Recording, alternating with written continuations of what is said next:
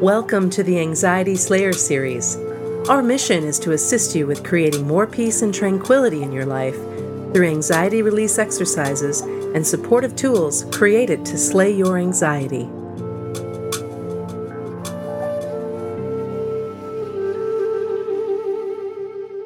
Welcome to Anxiety Slayer. I'm Shann Vander Leek here with my Slayer sister Ananga Sivyer.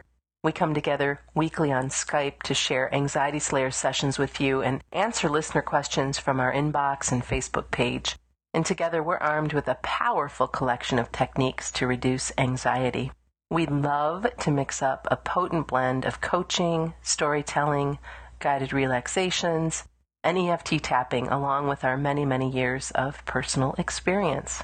We are passionate about what we do, and this is the release of our 200th podcast. And we're very excited that we're here and looking at this 200 podcasts. It's pretty exciting. And I know that you're pretty fired up as well, Ananga. How did we get to 200? One week at a time, I guess, right? One week at a time for four years, yeah. Yeah, really cool. Today we're going to share a listener question from Facebook. I'm terrified of taking time to take care of myself since I'm a caregiver to three special needs people and taking care of me takes time away from taking care of them. I can't handle the thought of letting them down or something happening to them while I'm away at a doctor's appointment or doing what I need to care for myself. Can you help?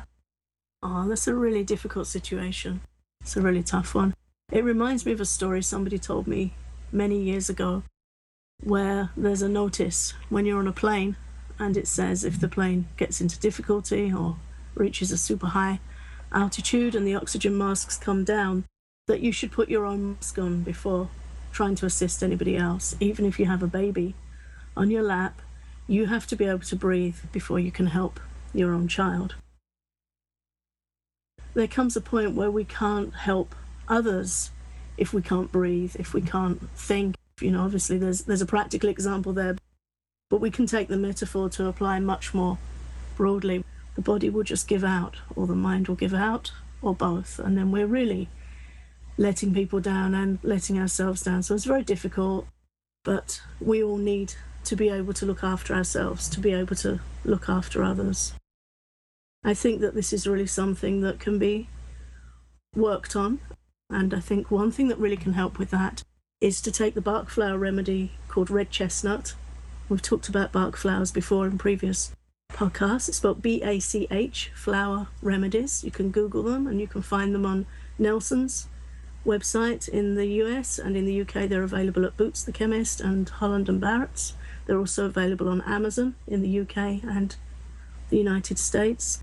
Red chestnut is for really when you're consumed by concern for others and all you can think about is their well being, and maybe we're overly concerned for others to the point that we really cannot find the space to even consider our own needs. So I found that very helpful in the past. I'm, I'm also, in a way, a caregiver. I have uh, health issues myself and a daughter that also has health issues. So as a mother, my inclination is to always jump out of bed any time of the day or night to give support to my daughter when she needs it. That's my absolute number one priority and concern.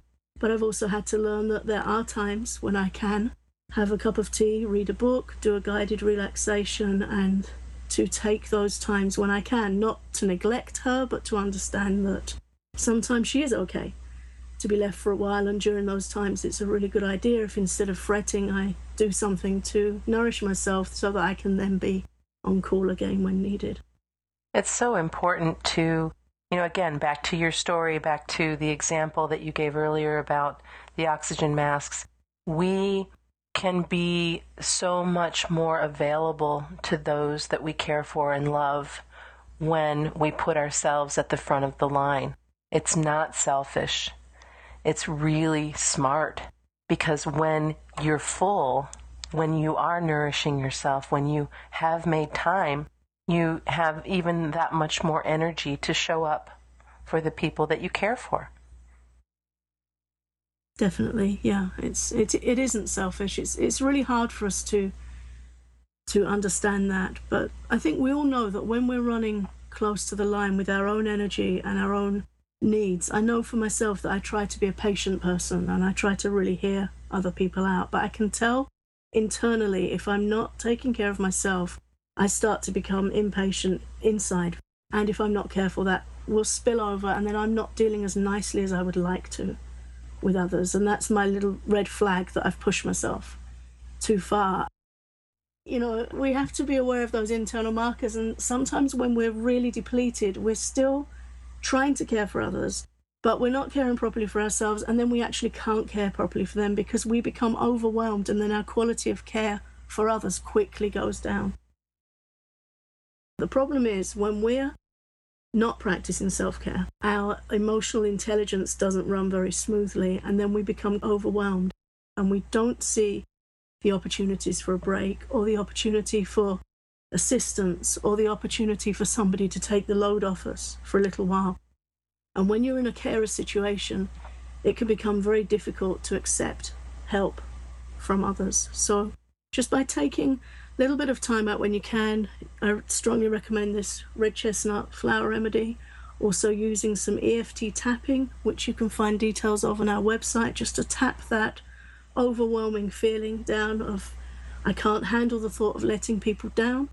These are things that we can look at from different ways. Maybe by helping myself, I won't be letting them down because I can really look after them nicely when I'm nourished too. These are all things that we can play with and, and look at in different ways.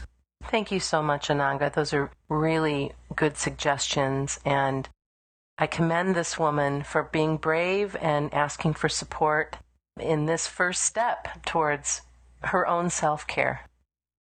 Anxiety Slayer just released our fourth album, Breathe Anxiety Relief Breathing Exercises. In this new offering, we share a variety of guided breathing techniques to help you calm stress and anxiety.